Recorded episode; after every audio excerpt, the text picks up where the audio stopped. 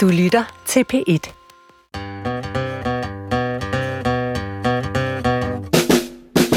Du lytter til Vildt Naturligt på P1. Dine værter er i dag fuldstændig fantastiske. Vicky Knudsen. Og uovertrufne Johan Olsen. Og ved du hvad, Vicky, i dag er det faktisk måske mest mig, der er vært. Fordi øh, Ja. vi skal tale om nogle ting, som jeg ikke rigtig ved noget om, men som du ved virkelig meget om. Og øh, så har vi et par gæster, to gæster, øh, inde i dag, i anledning af 2023, som bliver det magiske vildt naturligt år. Vi skal nemlig høre noget om, øh, hvorvidt det er rigtigt, at øh, strussen gemmer sit hoved i et hul i jorden, når den bliver bange, for eksempel. Om, om sorte katte bringer ulykke. Især hvis de krydser en vej lige foran en.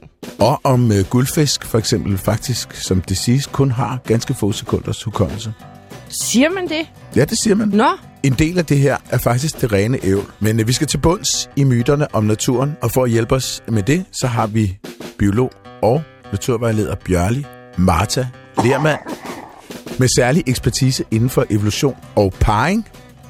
Og så har vi biolog med særlig ekspertise i bænkebider og kryptobiologi og meget andet, Lars Thomas. Tusind tak, fordi I ville komme herind. to øh, gæster, der jo har været på besøg før. Ja, det har de. Men som også er orakler ud i myter og skrøner. Mm-hmm. Og en hat. Det er fordi, Johan sidder og peger på en hat nu, med en masse sædler i.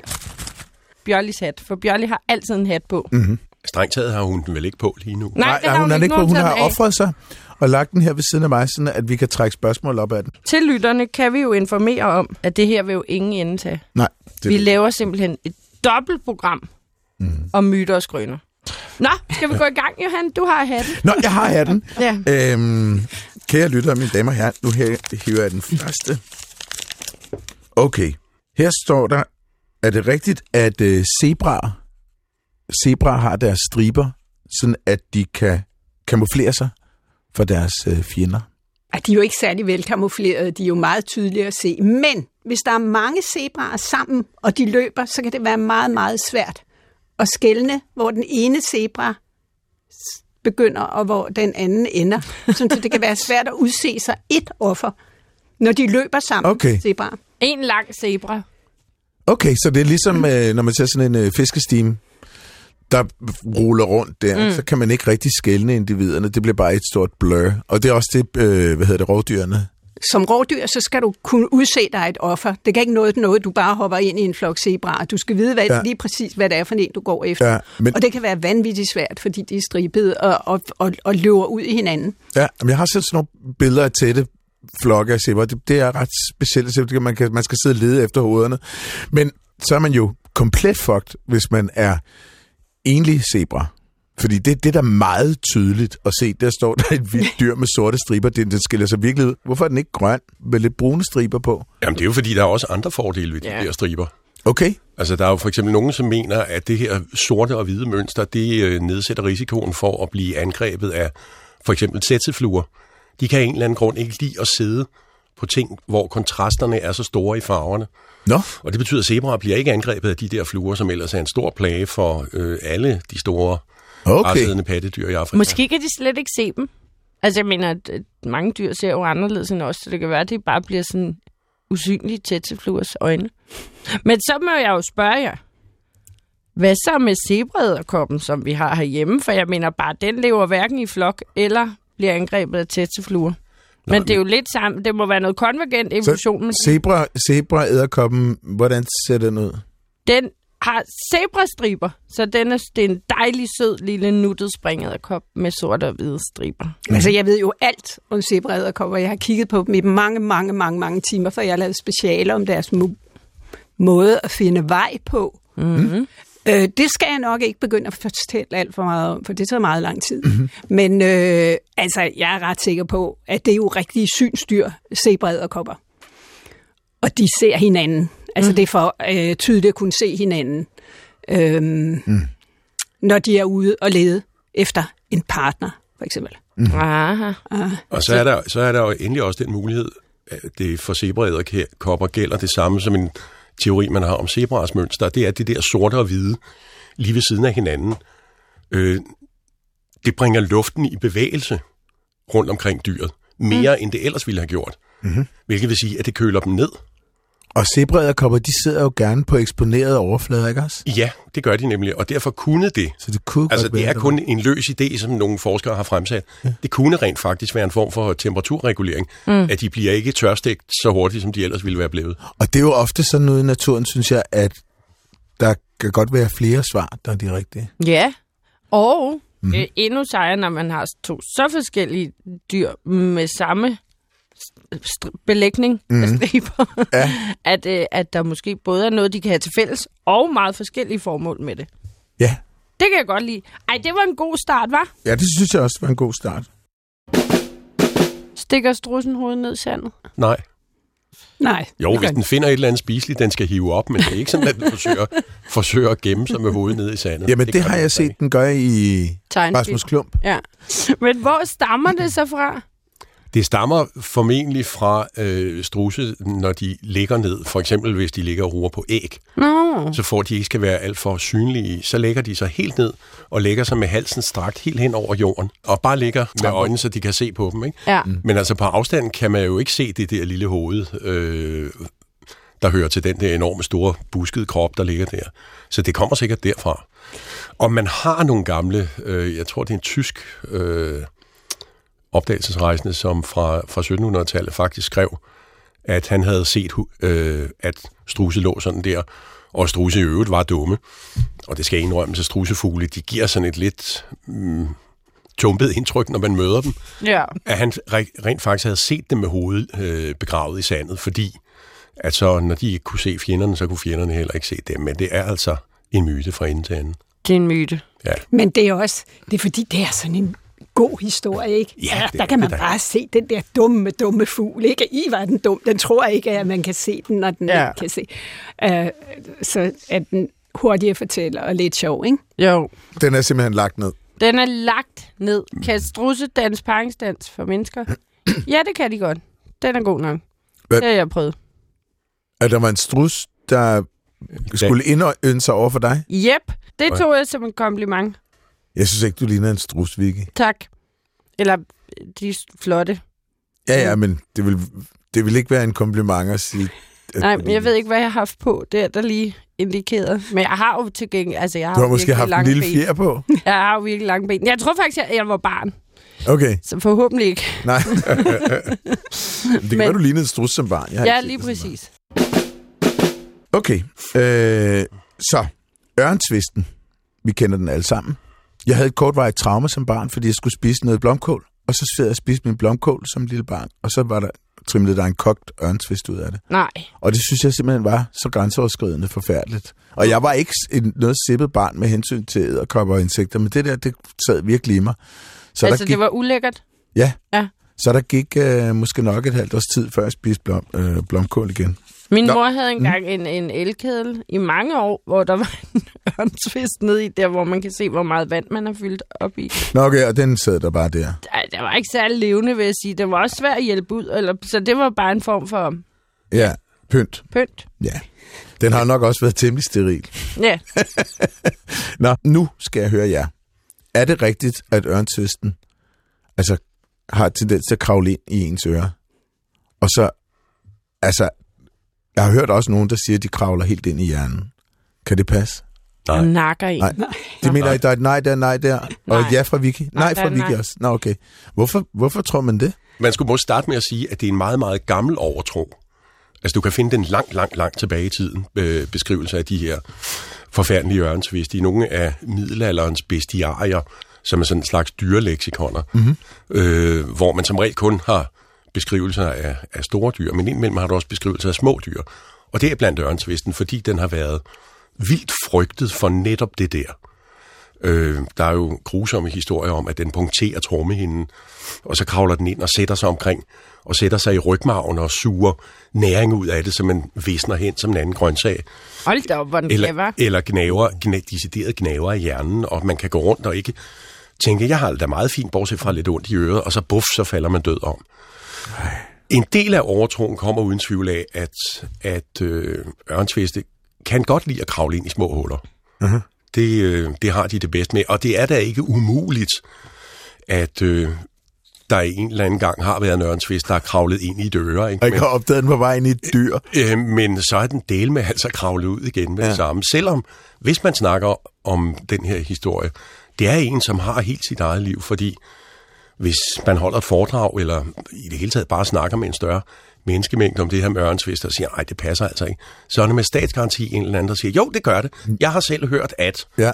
øh, min tante, min bedstefar, min onkels øh, mosters kusine engang har snakket med en over hos frisøren, som sagde, at hans bedstemor øh, havde dårlige ører hele sit liv, fordi mm. der havde været en ørnsvist inde og punktere hendes, øh, Ja. hendes tromhinde. Det passer altså ikke. Nej. De der kroge, som de har i bagenden, øh, det er øh, ikke noget til at stikke med, eller bore med, eller noget som helst. Nå, Øh, hvad er det, så til for? det er til at slås med med de andre ørnsvist. Okay. Og, og lidt øh, seksuel øh, selektion. Ja, Hunderne Okay. synes også, det er lækkert med en stor krog, Okay, som man siger. okay så den bruger, den bruger det ikke øh, som til at slå byttedyr ned med? nej, overhovedet ikke. Altså, de fleste de lever af døde ting i forvejen, og hvis de fanger noget levende, så er det altså med kæberne. De kan da godt, hvis man får fat i en stor ørnsvist, og roder med den, så den Ja. bliver skidesur, så kan den da godt sådan i et forsøg på at komme væk, sådan, gøre sådan med den der klo og, Okay. og, og nappe lidt med den, men det er absolut ikke beregnet til. Det er jo også sådan, så hvis man, man forstyrrer den, så løfter den jo bagkroppen op, ligesom øh, rovbillerne gør, Ja. og truer, og kan måske skræmme et eller andet rovdyr væk. Det skal være meget lille, eller også kan det være et menneske, ikke? fordi der er rigtig, rigtig mange mennesker, der er vildt bange for ørntviste. Men jeg havde nemlig, der var en, der spurgte mig om, åh nej, og hvordan den kunne bide, og der var jeg ude og hente en ude i naturen, men rigtig stor. Det er jo hannerne, der har de rigtig store mm. øh, klosakser der. Og jeg prøvede, hvor meget den kunne bide, og det kan altså ikke, det gør altså ikke ondt. Okay, Nej. så du har simpelthen forsøgt det, og vi kan sige til lytterne, at I kommer ikke til skade med ørntviste. Det kan ikke bide hul, det er altså helt sikkert, men ja. den kan godt sådan hænge lidt fast i ens finger, ikke? men det Okay. altså ikke. Men det er også, man kender selv, når man skal knive ballerne sammen, det er ikke begrænset, hvor meget kraft der ligger bag i forhold til, når man, Man tykker tænderne træt. sammen, ikke? Ah, der er meget Ja, kraft. tykke tænderne sammen, og, Og så, så i forhold til at knive ballerne sammen. Ja, Ja. men nu er du ikke en ørnt. Nej, men jeg prøver at forestille mig. Der er jo bare nogle af billerne, når de har stået, store kindbakker. Så kan du jo faktisk godt nive en lille smule, ikke? Altså, ja. for der er noget mere kraft i de der kæber inde i, i bagenden. Ja. Krog.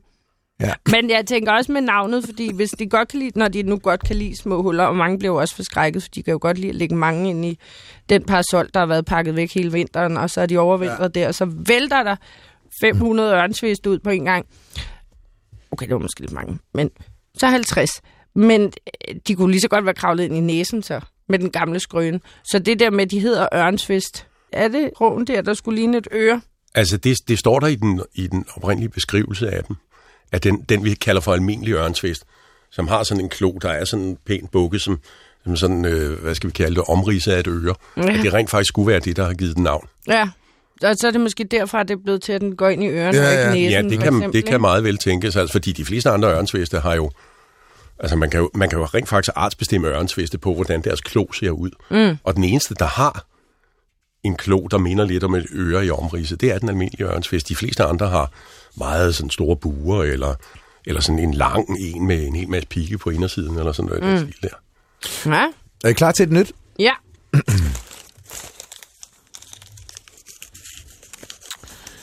Her er der i hvert fald en, som jeg kender, og som jeg har hørt mange gange. Mm. Altså, øh, bier og vipse og humlebier kan kun stikke én gang, så dør de. Hvad siger I til det? Bjørn? Både, både og. Jamen, øh, øh, vipse og humlebier. Mhm. Mm-hmm. Altså gedehamse og humlebier kan stikke lige så tosset de vil. De Så, kan så stikke- vipse er dem, vi også kalder gedehamse, kan vi lige sige til Ja, folk, eventuelt nemlig. kunne Det man i, ja. Og, og de har en helt glat brød, så de kan sagtens stikke flere gange. Okay. Øh, bier kan også stikke flere gange, hvis de stikker i andet end menneskehud, men så, når de stikker et pattedyr, så har de altså modhager på, øh, på brøden, og så sidder de fast. Og hvis man er rigtig, rigtig sød ved bien, så kan man meget forsigtigt sådan pille den ud, og så går den ikke i stykker. Men hvis den selv skal hive brøden ud, så hiver den sig simpelthen i stykker. Okay. Og så ryger øh, hele giftapparatet. Det er jo sådan set den kønsorganer. Mm-hmm. Ryger jo ud. No. Det er jo sterile hunder, de Ja. ja. Der. Men hannerne også, ikke? Fordi der er det jo vel også... Hvis De kan slet ikke. De, de har kan ikke slet nogen ikke... brød. Godt. Altså, det er sjovt, mm. det er sjovt, at der er faktisk nogle vipse og bier. Det er lidt morsomt, hvor hannerne har en pseudobrød. Altså, de har en lille spids dims. Mm-hmm. Øh, der er ikke nogen giftkirtler til, eller noget som helst. Øh, men som er sådan en slags... Altså, hvis de bliver fanget, hvis man tager fat i dem, så prøver de at stikke med den der, men den er ikke særlig spids eller øh, noget. De kommer så, ingen vegne med De det. kommer ikke rigtig nogen vejen med det, men det er sådan en slags øh, sidste ud, udvej. Ikke sådan, åh oh, nej, det er en, der stikker, jeg slipper den, ikke? Men Ja. det, er, det er altså fup. Ja, okay. Det er fup, fup og fiduser. Men jeg tænker også, mange af de vilde bier, de har ikke... Nu har vi jo engang haft sjoven inden, der engang prøvede, fordi der var nogen, der havde været efter nogle pragtbuksebier. Og det er jo fordi, man ser de sorte gule farver, så tror man jo, de, de giftige og farlige og stikker. Men at den ikke engang kunne stikke ind i menneskehud. Så til sidst havde han den jo op i øjet, for at altså overhovedet kunne mærke brøden. Det vil jeg godt frabede, at andre gør. Men det var jo en meget god test af, at nogle af dem kan måske ikke engang trænge igennem vores hud, fordi den simpelthen er for tyk. Men Sean, som jo er sindssyg og frygt, frygtløs, Mhm. mm-hmm. han blev faktisk stukket i øjet. Ja, altså øjet var det Og der, det sted, der bemærkede han, det kunne jeg godt mærke. Ja. Men det var ikke så, at hans øje faldt ud bag. Nej, nej, han Det var, ikke så, det var ikke så galt. Men hvad med, fordi med honningbier, der siger man jo, at, at de simpelthen eksploderer. Ej, det er hannerne. Jamen, det er det, jeg mener. Det var derfor, jeg var inde på, om der var noget med en han før. Med, eksploderer. Med, med, med, med, Nu stopper men- men, ja, dyr nej, men- eksploderer ikke. med en stikkende penis og eksplosionsfar. Hvad er det for noget, Bjørli? Jamen, det er jo fordi, at de aller, aller fleste honningbier, det er jo sterile hund, og de kan ikke bruges til noget seksuelt. Mm-hmm. De kan kun bruge deres brød til at stikke. Mm. Men øh, en gang imellem, så bliver der jo lukket nye prinsesser, unge dronninger ud. Mm-hmm. Og en hel masse hanner, og der er virkelig mange hanner om hver af de der. Så hvis en han får fat i en hund, en rigtig dronning, mm-hmm. så er det bare livet op at gøre, at han får tømt alt sæd, mm. som han har i sig ud. Så, så snart han griber fat i hende, og han får anbragt sine kønsorganer op af hende, så eksploderer hele hans bagkrop ind i hende. Og så dør han. Han falder dum Hold Det- nu kæft. ned til jorden. Sådan, det Bum. må man sige at være en... en øh, hvad er det, med, og franskmændene kalder orgasmen den lille død? Det var så den store, det der. Det var den Og store. han dør glad.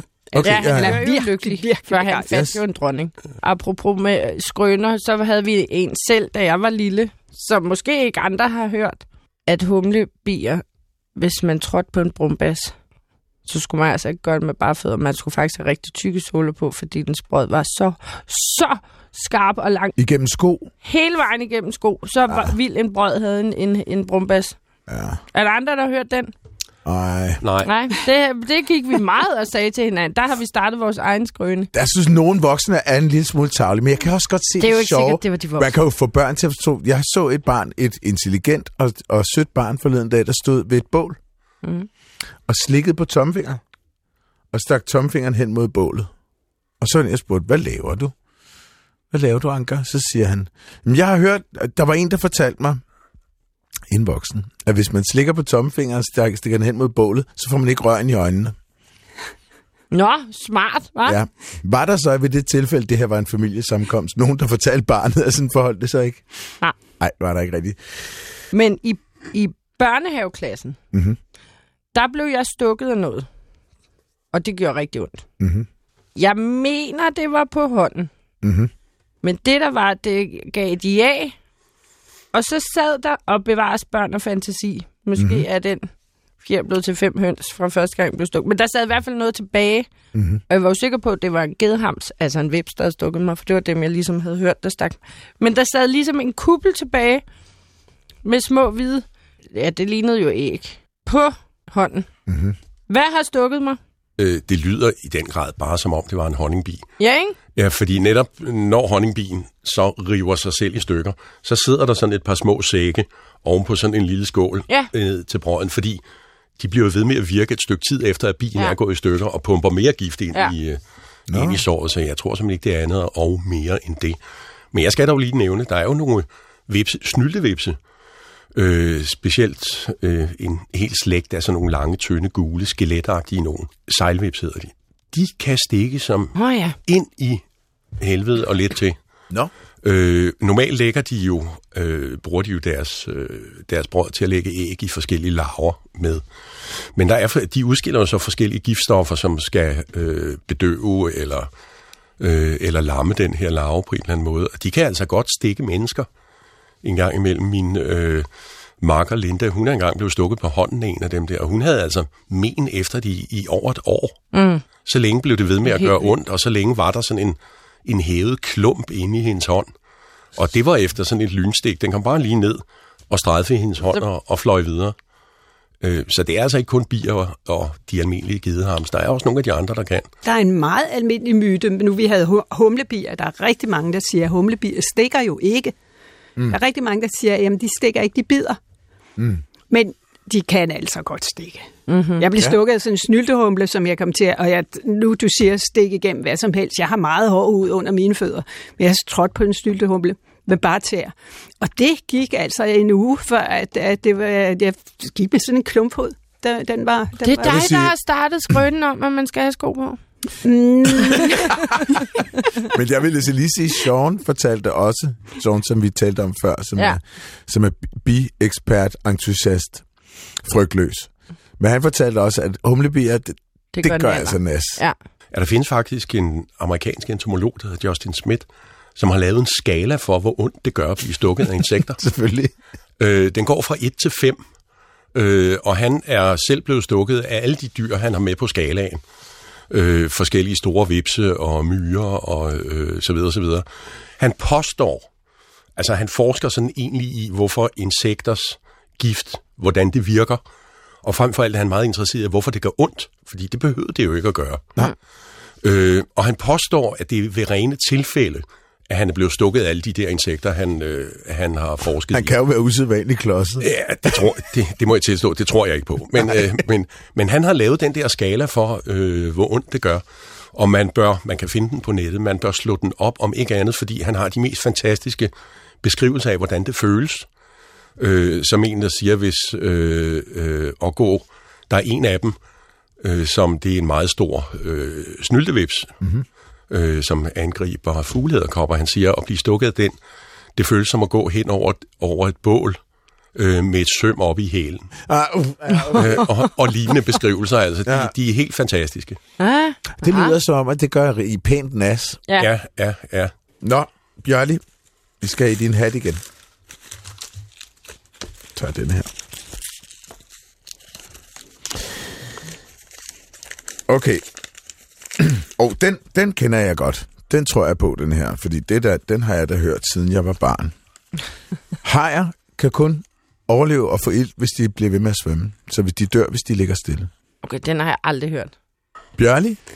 Jamen, øh, altså, det er, det er faktisk delvis rigtigt. Altså, de fleste hajer kan godt overleve, selvom de ligger stille. Men øh, nogle, nogle, nogle få, altså den store hvidhaj, den skal bevæge sig hele tiden, fordi så får der, kommer der vand jo ind igennem munden og ud igennem gælderne, og så får den ilt på den måde. Altså, det er jo ikke sådan, uha, hvor er det synd for den, den bliver nødt til det. Det er jo altså sådan, så fordi at den bevæger sig alligevel, så der er ingen mm. grund til, at den har en ekstra måde at, at, at, at få ild på, som de andre. Altså man kan jo se, jeg- med, med benfisk, at de ligger jo sådan ligesom og blafrer med gælderne, ikke? Hvis de ligger stille, så til, så laver gælderne sådan lige, Ja. lille, så de lige får noget, sprøjtet noget vand forbi med noget ilt.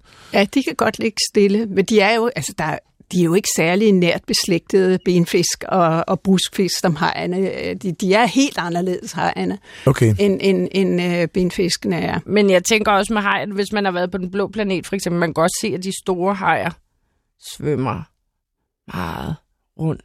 Hvor at nogle af de mindre, Ja. Det er jo også nogle, der kan ligge nede på sandbunden og sådan noget, og sagtens kan ligge stille. Så vi gør- kommer an på, hvilken, hvilken kategori af hajer vi er i. Rokker ligger også stille, gør de ikke det? Jo. De kan godt ligge stille og vente på, at der er nogen, der svømmer forbi, Ja, ja, og så kan Ja. de, for de ligger og gemmer sig nede på sandbunden. Men altså, det er en af de der myter, som er lidt rigtig. Øh, Okay. Og, og meget forkert, Ja. om man så må sige. Fordi der er masser. Øh, en meget stor haj, den der hedder nursehajen, øh, er berømt for, at de nogle gange ligger sådan i hele flokke på havbunden, og til synligheden bare sover Nå, hvor ved, hyggeligt. ved siden af hinanden. Så ligger de sådan bare der. Så, så de sker der sådan set ikke rigtig noget, før de sådan ligesom vågner op igen alle sammen og svømmer ud og går på jagt. Okay. Bjørli? Bjørli? det er lytterne overværet her. Det var Vicky, der sad og prøvede at nasse en. Bjørli har bagt øh, snegle Men det er så ikke snegle, som vi kender dem her. Det er faktisk små stykker marcipanbrød, hvor Bjørne, du har jo haft gang i mandler.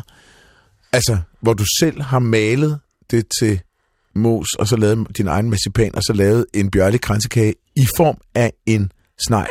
En En nøgensnegl. En nøgensnegl. Ja, en skovsnegl. Og der er også åndehul og to øjne øh, af nelliker. Og nu har Vicky fået fat på en af dem ved at sidde og blaffe med hånden. Men må Ja, jeg bede om en også? Der er også nogle myter omkring dræbersnegle. For eksempel, øh, eller ikke myter, myter nødvendigvis. Jeg hører, at altså, jeg, jeg synes, det var ret morsomt, da man hørte om dem, at de hed dræbersnegle. Fordi de dræber vel sådan set ikke, øh, i hvert fald ikke andre dyr. Det er jo fredelige planteæder, er det ikke det? Jo. Jeg spørger. Ja. De, de, øh, de spiser planter, men i forhold til de andre skovsneglarter, så de er rigtig glade for at spise planter, der er levende. Nå, er derfor, man ikke gider at have dem i haven, ikke? Nå okay. Fordi de æder, altså lige så snart salaten kommer op, så bliver den jo, Mhm. så bliver den et. Ja. Og nu gider jeg ikke dyrke noget i haven, men min mand gør, han øh, skælder meget ud på, på drømmersnegl. Hvad dyrker din mand i haven? Jamen, ikke ret meget. Jeg tror, jeg tror ikke, vi fik noget som helst. Øh, Nej. det er simpelthen et alt det, han, øh, han såede, så vi fik kun noget inde i drivhuset. Nå, Men man er kan, trist. man kan også sige, jeg tror så, at langt de fleste, der ligesom dræber, dræber snegle, er, at der er det ikke kun, hvis de lige rører jordbærbed eller køkkenhaven, så er det også, fordi man ligesom har den der indstilling, man gør noget godt, fordi det er en invasiv art og puha. Så, Men altså, jeg- er det en hvad, invasiv art? Hvad tid folk... Det har jeg da hørt, den skulle komme fra Spanien. Men det gør den ikke. Mallorca, Nej. den har ikke vinger. Den bliver jo også kaldt ibirisk skovsnegl, hvilket så er helt forkert, fordi den er ikke fra den ibiriske halvø. Jeg tror til stadighed, medmindre I har nyt øh, til det punkt, at øh, øh, nyere studier viser, at den godt kan være en centraleuropæisk art. Og der kan man jo sige, at øh, det betyder, at den i princippet kan have slimet sig selv over grænsen fra Tyskland og op i Jylland, hvilket lige pludselig gør den hjemmehørende og ikke invasiv. Bevares så den sikkert kommet med nogle krukker rundt i resten af Danmark, men det vil det gør de fleste øh, de fleste, eller mange arter, der ikke sådan selv lige kan flyve eller svømme, øh, jo også selvom de er hjemmehørende. Så, så dræbersneglen kan i princippet være hjemmehørende. Nogen siger, at vinbjergsnegle spiser dræbersnegleæg. Det tror jeg i hvert fald ikke på. Det gør vinbjergsnegle ikke. Så er der rigtig mange, der siger, at de der um, leopardsnegle spiser dræbersnegleæg. Leopardsnegl, det er også sådan en nøgensnegl. Den er nemlig også nøgen og sådan meget smuk og ja. har et fantastisk sexliv, men det vil jeg heller ikke komme ind på i dag. Men, men øh, jeg har så prøvet at fange øh, de her leopardsnegle og holdt dem i terrarier sammen med dræbersnegle og sammen med hinanden, for der er også nogen, der siger, at de er territoriale og sådan noget pjat. Og så øh, kun fodre dem med dræbersnegleæg. De fik intet andet at spise, mm-hmm. og de åd dem altså ikke. De spiste dem ikke. De spiste ikke de der æg. Det jeg så prøvede, det var, at så tog jeg øh, noget agurk, som de elsker, mm-hmm. de her leopardsnegle. Og så lagde jeg sådan en lille vold af agurk. Nej, det gjorde jeg ikke. Jeg lagde agurk i midten, og så Ja. en vold af dræbersnegle-æg udenom agurken. Okay. Så, så den skulle Prøver du krave- virkelig at presse det her ned i halsen ja, på dem? Ja, ikke? den skulle kravle, og jeg havde jo selvfølgelig talt de der dræbersnegle-æg. Og de skulle kravle hen over æggene, for at komme over til agurken. Og de kravlede hen over æggene og over til agurken, de sp- spiste kun agurken. Okay. Så, så tror jeg, vi har lagt den i graven. Ja, så har vi lagt den i graven. Ja. Ja. Og måske også, at man ikke behøver bruge så meget tid på at gå og hakke over med spader, eller smide dem ned i spanden med alt muligt øl, eller hvad man ellers har lyst til at drukne det er dem i. og øl, det vil jeg sige. på dem. Ja, men mm. det er også lidt synd for sneglene. Vi skal til det igen. Bjørli, det er en virkelig god hat at trække sædler op af det her. Det vil jeg sige. Mm. Det her, den burde være ret sikker, at det her ikke er en myte. I hvert fald ikke den første. Ej, heller ikke den anden. Jeg ved det fra tegnfilm. Har du tænkt dig at fortælle, hvad det er? Er du klar? Ja. Det er, fordi jeg har lavet sådan det, der hedder en teaser. Det er meget spændende. Ja. Der, der står her. Mus elsker ost, og kaniner elsker gulerødder. Den tænker jeg ikke, vi behøver at, at være uenige i. Du har set for mange tegnefilm, Johan. Ej, jeg har ikke set nok tegnefilm. Det er min klare følelse. Jamen, kaniner er ikke specielt vilde med gulerødder. Hvorfor ikke det? Spiser de ikke rødder? De spiser alt muligt, men det er ikke sådan, at øh, gulerødder, det er noget, som de spiser frem for alt andet. sådan som tegnefilmene i hvert fald gerne vil have, at vi, at vi skal tro. Mm. Det er faktisk meget høj grad sådan, at hvis du har kaniner og giver dem forskellige hakkede grøntsager eller af den ene eller den anden slags, så vælger de alt muligt andet, før de vælger gulerødderne. Mm. Derfor, og det er sådan, at hvis du forsøger at opfostre en kanin på gulerødder alene, mm. så får den diverse mangelsygdomme af den mm. ene og den anden slags. Det er ikke specielt godt for den. Og det samme med mus. De vil da godt spise et stykke ost, hvis de falder over et eller andet, men de vil hellere spise alt muligt andet. Chokolade, for eksempel. Chokolade mm. og frø ja. og kerner og... Ja, jeg har altså også indtryk af, at mus, øh, når man kommer til sådan et sommerhus, hvor de lige har været på besøg, og mændene spiser som i alt. Ja. Inklusiv hinanden. Det, det fik jeg at vide af mine venner, der har et hus i Sverige. Så havde de set en mus, der havde ligget i en musefælde eller et eller andet, så var den sådan halvt et. Og så var det vist de andre mus, der havde spist den. De, der er masser af næring i en død mus. Ja, man skal Ja. Øh, og det er der jo også i sådan noget som sterillys og sæbe. Ja. Altså, det er jo ikke noget, man har lyst til, men altså, der er vidderligt, for det er jo på, på, på, på fedtbasis, Ja. at det er lavet. Så der er en masse øh, næring i, så det spiser ja. Vi gerne. Der er jo rigtig mange dyr, som hvis forholdene er lidt besværlige, spiser noget, som vi tænker, det er løgn. Ja, Det gør de simpelthen ikke. nej. Men Altså, det er der- organisk, det her, så... Jamen altså, der er, det, der er det, jeg skal bruge i det her, så, mm. Ja, ja. så spiser man det. Mm. Har jeg fortalt, at jeg for nylig... Øhm, det skulle man ikke tro kunne overgå mig, men skreg af skræk over et dyr. Nej. Det er fordi, der sker det, at min mor er jo flyttet. Aha. Og så var der en øh, sådan en gammel kommode i ved ude i sådan en åben garage udenfor, som havde stået i rigtig lang tid og bare skulle skilles ad og, og smides ud. Den havde det ikke så godt. så skal vi flytte den her, og lige have den skilt ad, men så står den ligesom op ad nøgen, så den skal lige rykkes lidt ud. Og i ved mus, de kan jo godt lide at lave, altså det har jeg set mange gange, især med sådan nogle møbler udenfor, når vi havde stald og sådan noget, lave sådan en lille hyggelig musered nede i en skuffe og sådan noget. Mm. Og i det, jeg flytter den, så fordi den er så mørnet, den her mm-hmm. MDF-plade kommode, så ryger der ligesom en rede ud, og så ser jeg ligesom noget ud af øjenkrogen løbe, og så siger jeg til min mor, der var en lille mus. Så siger min mor, tørt konstaterende, eftersom hun er, ja, nu afslører jeg lidt i forvejen, øh, rottefinger. Mm-hmm. Det, det er godt nok en stor redde til en mus. Så siger jeg, ja, men den løb lige der. Jeg så, det var ikke særlig stor. Hvis det var en rotte, så var det godt nok en babyrotte da. Mm-hmm. Så stiller vi kommoden, og øh, den her mus slash babyrotte er så løbet ind bag øh, nogle dæk, der står i poser, mm-hmm. og også skal flyttes. Og så siger jeg, klog som jeg er, skal vi ikke hente Mini, altså Gunners farmor, som er jo gået på pension og har gråstær, så hun kan ikke mm-hmm. rigtig, så kan hun rigtig føle sig som en rottefinger igen. Så det gør vi, og Mini giver også hals og siger, der er noget der. Mm-hmm. Så løfter min mor dækkene, så siger min mor, og jeg står og kigger på scenariet og tænker, mm. Nå, Mini, var så får du... Så siger min mor, det er da ikke en mus, det er da godt nok en stor rotte. Og mm-hmm. i samme sekund, og dem kan Mini ikke tage mere, så kommer der en fuld fed hanrotte. Mm. Altså, jeg ved, altså, den, jeg ved ikke, hvor stor, den var meget Kan jeg stor. sige til lytterne, at Vicky viser sådan cirka en halv meter her, ikke med hænderne. Igen, mænd og størrelse. Jeg viser 30 cm. Oh my god. Uden hale dog. Nå, men så kommer... Ohne Schwanz. Og kender I det der, når man føler, at der går 5 minutter, men der går 5 sekunder? Så står jeg bare målløst og kigger, fordi en rotte vil altid foretrække mennesker frem for hunden. Altså foretrække. Altså, den vil hellere være tæt på et menneske end en hund, fordi Nå, hunden okay. er Jeg troede farlig, foretrække- farlig. Okay, det er ja. mennesker også, men mm. ikke lige så farlige som hunden. Så ser jeg bare det, det her pragt eksemplar af en brun rotte løbe direkte imod mig. Mm-hmm. Og så, og så, og så, men det er ikke, fordi jeg begynder at løbe. Mm. Men så løber den imellem benene på mig. Mm. Der er ikke så meget afstand mellem mine fødder der. Og jeg står i crocs, og så sætter den af på mine fødder, og jeg kan mærke dens hale, hvor til der kommer et, Okay, Vicky. og ikke andet, Nej. for jeg står stadig stille. Ej. Og så løber den videre mellem benene på mig, og så siger min mor, du sagde, det var en mus. Ja, men det var...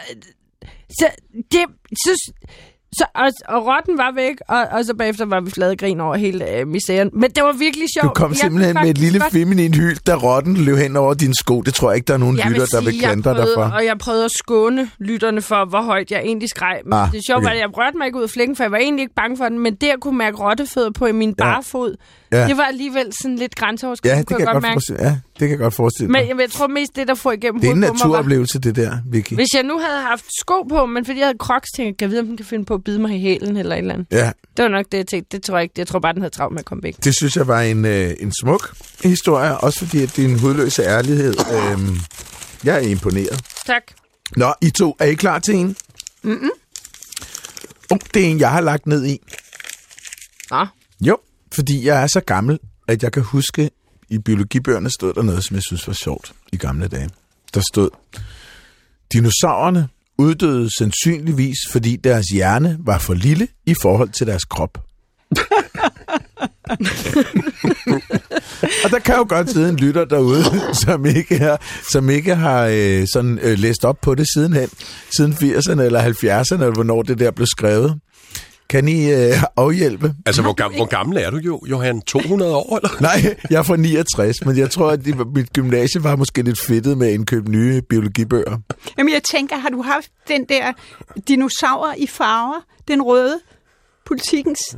Nej, fordi der var en... Det tror jeg ikke. Nej, men der stod nemlig, at man kunne jo godt forestille sig, nu har man fundet nogle af de der dinosaurer i sådan nogle tjæresumpe, og man kunne jo godt forestille sig, at de simpelthen, at det var fordi, de var simpelthen så dumme, så når ja. de kom til sådan en sump, så gik de bare ud, ja.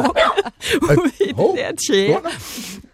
Og det er jo en, en, en meget, meget, meget, meget latterlig tanke. Altså. Ja, og det, og det er jo sjovt, fordi at, at, øh, at alene det, det kan stå i en lærebog, øh, øh, chokerede mig virkelig. Altså også dengang, det var så i 80'erne, det har sikkert været skrevet ned før, det, den her var ældre, den her bog. Men at man, at man har så lidt sådan forståelse for evolutionsteori, at man kan forestille sig, at et dyr kunne udvikle sig ud af en blindgyde så sindssyg, at nå, nu dør jeg, fordi hjernen er simpelthen for lille i forhold til min krop. Men altså, det ser jo også absurd ud, når man ser sådan en langhals med sådan en lille bitte bitte. Det var meget små hoveder, de Ja. havde. Nogle af dem, ikke? Så der, er ikke- der var ikke sådan...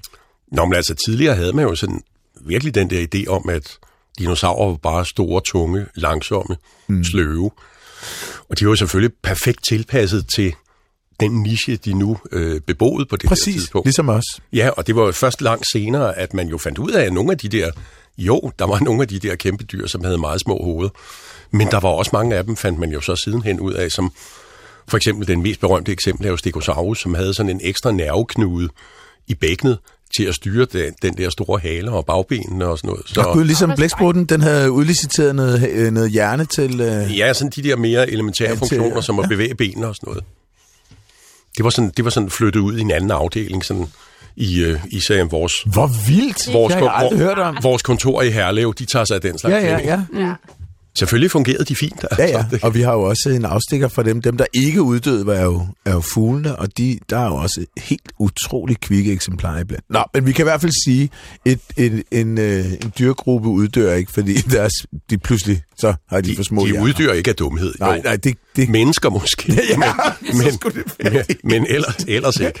det kan man sige, de uddøde på grund af for stor hjerne. Kunne I tænke jer en gættelyd? Jubi! Det er igen en, der er blevet sendt denne gang dog øh, direkte fra min veninde Eva, som mm-hmm. synes, hun havde fundet en genial lyd til programmet. Mhm. Det må jeg bare give en ret i. Den kommer her.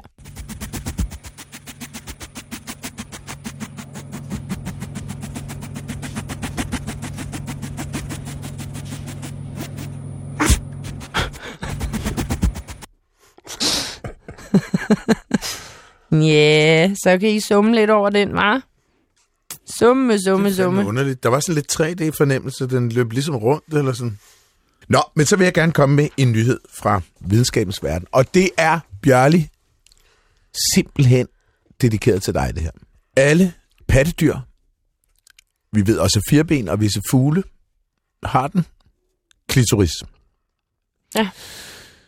Men har slanger en klitoris? Så for den da. Ja. Hvad siger Bjørli, inden du læser op? Mm-hmm. Altså ja eller nej? Bare kort. Ja. Det har nemlig åbenbart været diskuteret en del inden for miljøet, om øh, slanger har en klitoris. Da jeg læste den her nyhedsartikel i New Scientist, så gik jeg ind og lavede lidt research og lidt litteraturresearch på det. Og der er folk, der tidligere har dissekeret slanger og sagt, der er altså noget, der kunne ligne en klitoris her. Men det har været omdiskuteret. Det har været kontroversielt. Nu er der endelig svar. Det er ledet af phd studerende Faktisk en phd studerende der har stået for studiet, synes jeg er meget sejt. Mm-hmm. Megan Falwell fra Adelaide University i Australien. Hun har set på klitorisforekomst hos krybdyr i det hele taget, og altså også hos slanger, ikke kun hos fireben. Og hos slanger, så finder hun en hemiklitoris. Øh, men man må huske, at slanger har en hemipenis. Penis, ja. Penis, tror jeg, det hedder. Ikke Penis. hemipenis, tror jeg, det hedder. Men det er også lige meget sådan en tvidelt penis. Den har to tissemænd. Den Siger har to tissemænd, ja. Ikke? Jo. Hannernes øh, hemipenis har sådan nogle øh, pigge og kroge på, og sådan, den kan være dekoreret med alt muligt. Det er øh, hemiklitoris ikke. Så altså, slangens klitoris er ikke, den er sådan mere sådan blød øh, et sådan øh, organ der. De har fundet strukturen i 9 ud af 9 undersøgte slanger. Der er forskellige øh, størrelsesudgaver øh, af det. Øh, organet indeholder en høj koncentration af nervetråde og indeholder erektilt væv, så den kan altså svulme, fuldstændig ligesom øh, den, vi kender fra mennesker og, og pattedyr. Der er folk fra Sao Paulo Universitetet, som har fået, fundet he- hemoklitoris i den meget truede endemiske gylden lansehovedslange. Kender I den? Fra den brasilianske ø Queimada Grande. Aha. Aha. Det ser ud som om, at seksualakten er forbundet, forbundet med en eller anden form for nydelse hos begge køn hos mm. slanger.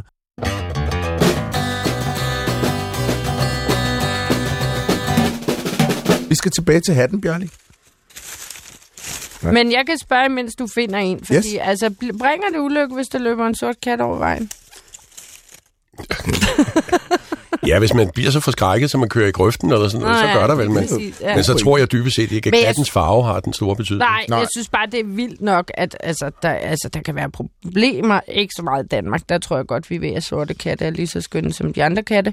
Men i andre lande med, at folk ikke vil adoptere de der sorte katte, fordi de er så overbeviste om, at de bringer ulykke. Jamen altså, troen på, at sorte katte er uheldige, farlige, uhyggelige på en eller anden måde, er jo elgammel. Og Ja. ja. det er jo helt klart, fordi de er sorte. Mm. Det er mørkets farve, det er ondskabens farve, ikke? det er satans farve, Lige det pludselig er de der. heksenes farve mm. og så videre. Og så videre Men heksene var jo også bare helt misforstået. Der har godt nok været nogle onde, mistroiske typer i gamle dage. Jeg har fundet en ny seddel, som vi kan præsentere, Vicky, for vores gæster, Ja, som er biolog og naturvejleder Bjørli Marta Lermand, som har særlig ekspertise inden for evolution og parring, og, og, øh, og også har vi også på besøg biolog med særlig ekspertise i kryptobiologi.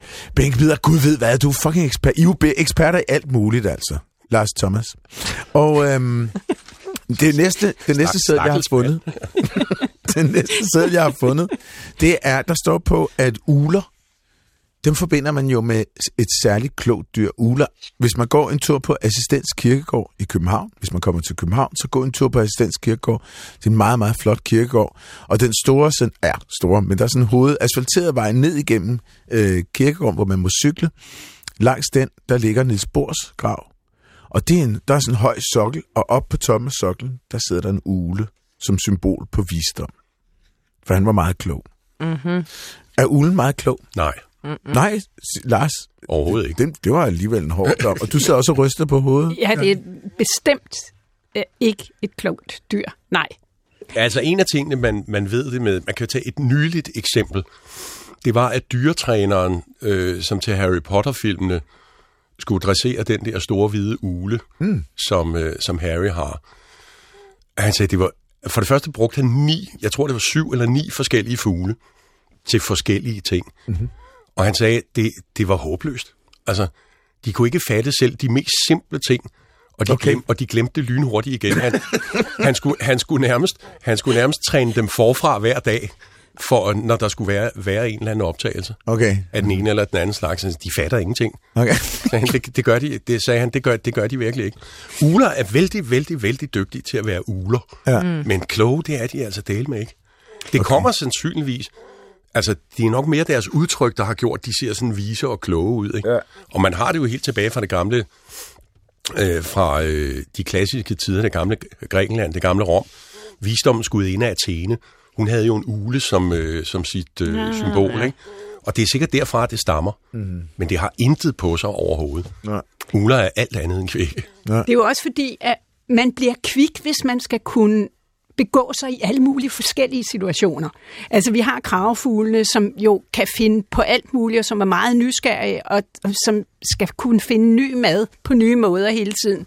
De bliver kloge. Det er sådan noget, der øh, får evolutionen til at styrke evnen til at finde på At være kreativ, Ting. ja. Ja. At være kreativ. Mens uler, de skal jo ikke kunne ret meget. De skal kunne fange mus Ja. mm. om natten. Og det er, der er ikke ret mange nye måder, at man kan hitte ud af at fange mus på. Mm, mm. Så når de først har fundet ud af det, så behøver de altså ikke lære en hel masse nyt, eller være nysgerrige og, og, og kreative. Så, så en generel regel er, at hvis du kigger på et dyr, der kan be, øh, begå sig i flere forskellige øh, nicher, så vil det sandsynligvis også være det, vi opfatter som et intelligent dyr. Ja. Men man kan ikke lære den tricks, åbenbart. Altså, det er Nej, meget altså, svært. en ule er, er klog nok til at være en god ule, men det er meget, meget svært at få den øh, til at lære et eller andet, ud over det at være ule. Til Altså. at være en god skuespiller. Ja, for eksempel, ja, Ja. ja. For eksempel. Men altså, du kan jo få kraver og, og papegøjer, de kan jo løse opgaver, som ligger langt ud over det, øh, de formodes at kunne i naturen, ikke? Men øh, de kan jo alle mulige med apparater hive snore ud og trykke på knapper og så videre, så videre. Altså, de har virkelig den der alsidige kreativitet og evnen til, til simpelthen at gennemskue et problem. Mm. Øh, men de er jo så også i naturen ekstremt alsidige mm-hmm. og, og kan alle mulige forskellige ting, ikke? Men, øh, men det kan en ule ikke, og hvorfor skulle den også det? Den fungerer glimrende som ule. Ja, ja, okay. Jeg har nu et bjørnligt sat. Mm-hmm. Her står at katte og hun er farveblinde. Det tror jeg sgu aldrig. Du jeg kan har- selv være farveblind. Jeg er ikke farve... Nu skal du høre her. Vi skal også lige finde ud af, hvad farveblind betyder. Nå, okay. Øh, Jeg er det, som min kone kalder farvefreak. Det vil sige, at jeg ser ikke farverne helt, som andre mennesker gør. Jeg er faktisk temmelig off øh, med hensyn til ja. nuancerne. Men jeg, hele min verden er fuld af farver, ligesom den er for jer. Men det er bare lidt nogle andre farver. Mm. Så det er jo ikke sådan, at jeg ser sort-hvid. Men generer det dig? Nej, nej, nej, det gør det ikke. Altså, jeg har godt nok haft en bog med i dag, jeg lige skulle vise til, til, til, til Johan, og der var der noget med nogle farver, hvor jeg kunne høre en vis form for grønten over. Det, men, det, men, det er det, er det, man bør tænke over. Hvis man skal lave figurer til en bog, så synes jeg, det er en god idé, at man tænker over 10% af den mandlige befolkning er farblind. Og så kan man lige så godt sådan alliere sig med en farblind, og så sige, kan du se forskel på de her farver, mm. og så finde nogle farver, som gør, at man også som farblind kan se det, eller bruge nogle former og figurer. Jeg skal ikke sidde her og pive, øhm, men øhm, så farblind er simpelthen bare et skift i nuancerne. Mm. Og, øhm, men så, så når der står, at hunde og katte er farveblinde, så, så ved jeg ikke, om det går på, om de ser sort-hvid, eller om de også har det her skift. af i- farvefreaks. Er farvefreaks, ligesom jeg. Men er det korrekt? Så kan vi spørge Gunnar. Vi kan spørge Gunnar. Gunnar, Hvordan ser du? er du farveblind? Det virker som nej. Gunnar ser ud som om, han tænker, at det er det mest vanvittige, han længe har hørt. Jeg synes faktisk, det synes, som om man ikke fatter over spørgsmålet overhovedet. Det må jeg sige. Vil de være så venlige at gentage spørgsmålet? ja. Men hvad Men siger igen- I? Hvad ved igen- man? Det, det må igen- man jo kunne lave ved, at hvis du trykker på den røde knap, så får du noget at spise. Hvor, hvor langt skal man skifte over mod grøn, før den opdager, at den er grøn? Jo, men, øh, altså igen, det er, det er jo et spørgsmål om, at for mange mennesker, det at være farveblind er ens betydende med, at man ser i sort-hvid. Og det er det jo slet, slet, slet, slet ikke. Nej. Altså, ens farveopfattelse afhænger jo af, hvilke typer følsomme øh, celler man har i øjnene. Mm. Og typisk ved et normalt, far, normal farvesyn, så er, der, så er der tre forskellige typer. Mm. Det var også det, man havde i, i fjernsynsskærme i gamle dage. Mm. Der havde man prikker af tre forskellige farver, og lidt afhængig af, hvordan de blev lyst op, så kunne man så se alle forskellige øh, farvekombinationer. Mm. Og så er der så masser af dyr, som har færre, som måske kun har to, mm. øh, eller de er følsomme for lidt andre bølgelængder end vores. Der er også dyr, som har mange flere. Mm. Den berømmelige øh, søknæler har 12 forskellige. Øh, hvad pokker den skal med så mange forskellige øh, farver, lysopfattende celler, det, det, det er svært at sige. Den må, Sender alle 12 forskellige signaler tilbage til hjernen. de sender alle sammen forskellige signaler til Det var satans 12. Der, Lars, hvad en søknæler?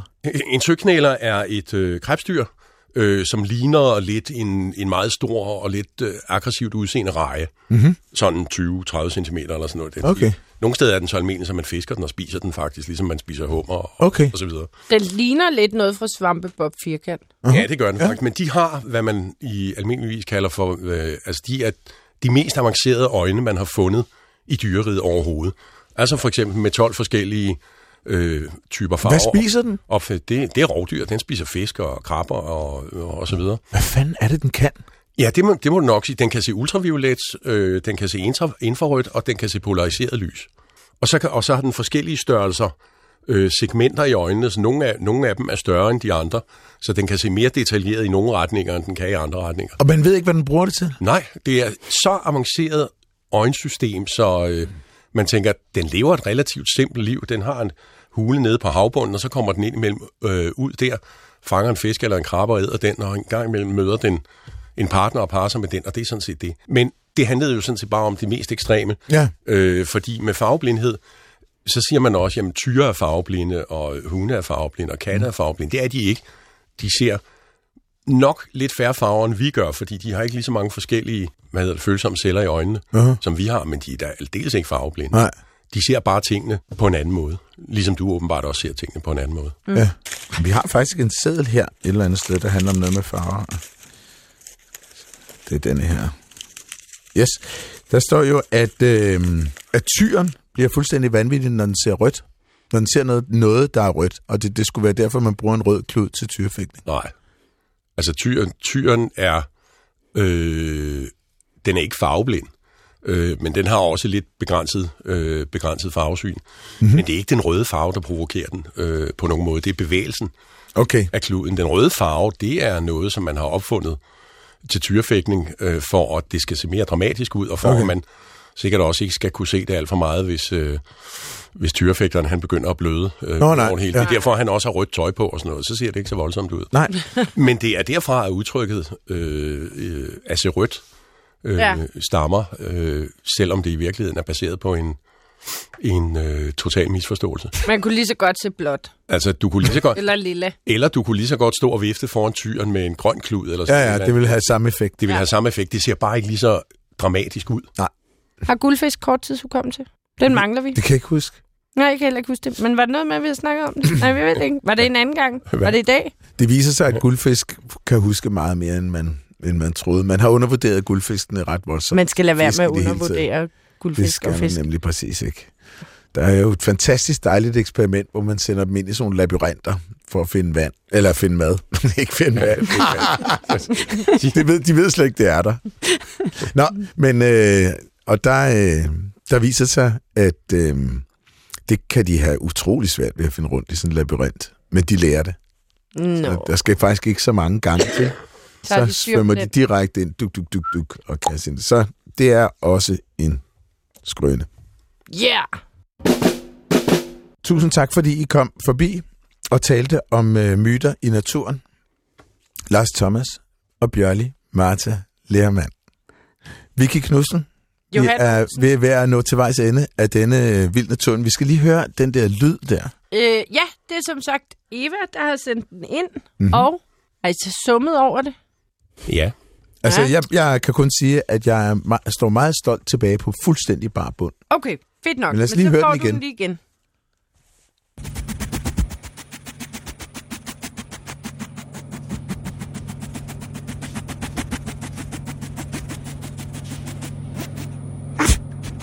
Det er Gunnar, der futter rundt og snuser efter et eller andet. Gå ind og snuse efter et eller andet. Det er Lars Thomas Bjørli. Men jeg synes jo godt, det kunne lyde lidt som noget, der prøver på at lette, men som ikke kan. Nå, ja. Altså, nogle vinger der. Okay. Med sådan en eller anden en fugl. Okay, Gunnar er et bud, fugl er et, et bud.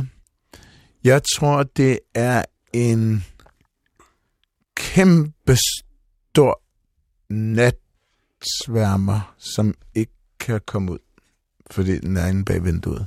Men så er vi jo også i tre forskellige dyregrupper, ikke? Vi har pattedyr, vi har fugle, vi har insekter. Ja. Mm. Og øh, der kan man sige, hvis der så skal være en, en vinder, Kan man vinde noget? nej, øh, ikke Æren. når man ikke har svaret rigtigt, Nå. men altså man kan da få et kvart point. For øh, pattedyr, det er en flyvende hund Hold Kæft, det er simpelthen en flagermus. fra Luby Bat Conservancy. Var det vingeslag, det der? Den snuser til kameraet. Jeg tror Ja. bare, det var, fordi de var så grotesk store. Jeg har aldrig set en så tæt på. Den ligner virkelig en hund. Ja, og det, det kunne også godt lyde som Gunnar, når han snuser. På den måde synes jeg, vi har en, en form for vinder. Ja, Lars Thomas. Uden, Ja. uden det er et helt point. Er som Jeg kan få en halv skovsnegl mere. Ja.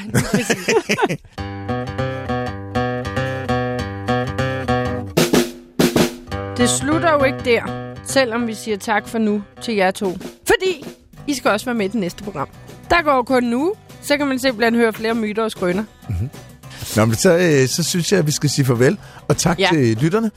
Vi glæder os meget til at servicere lytterne med nyt fra videnskabens verden rundt omkring i 2023. Mm-hmm. Og så vil vi gerne sige tusind tak til Karsten. Og så øh, kan man jo høre programmet igen på hvor man nu henter sin podcast, eller på DR Lyd. Mm. Og så kan man øh, skrive til os øh, med ros og gode idéer og biovidigheder. Og det kan man skrive til... Vildt, Ah, ja. naturligt, snablag, dr.dk. Ja. Og hvad er det, der er sort og hvidt, sort og hvidt, sort og hvidt, sort og hvidt, sort og hvidt, sort og hvidt? En zebra. Det er et godt bud. Godt bud. To zebraer. Den panda, der ruller ned ad en bakke. Åh, oh, gud, Vicky. Okay, tak for i dag. Nu, Woohoo! nu er der radioavis. Nej.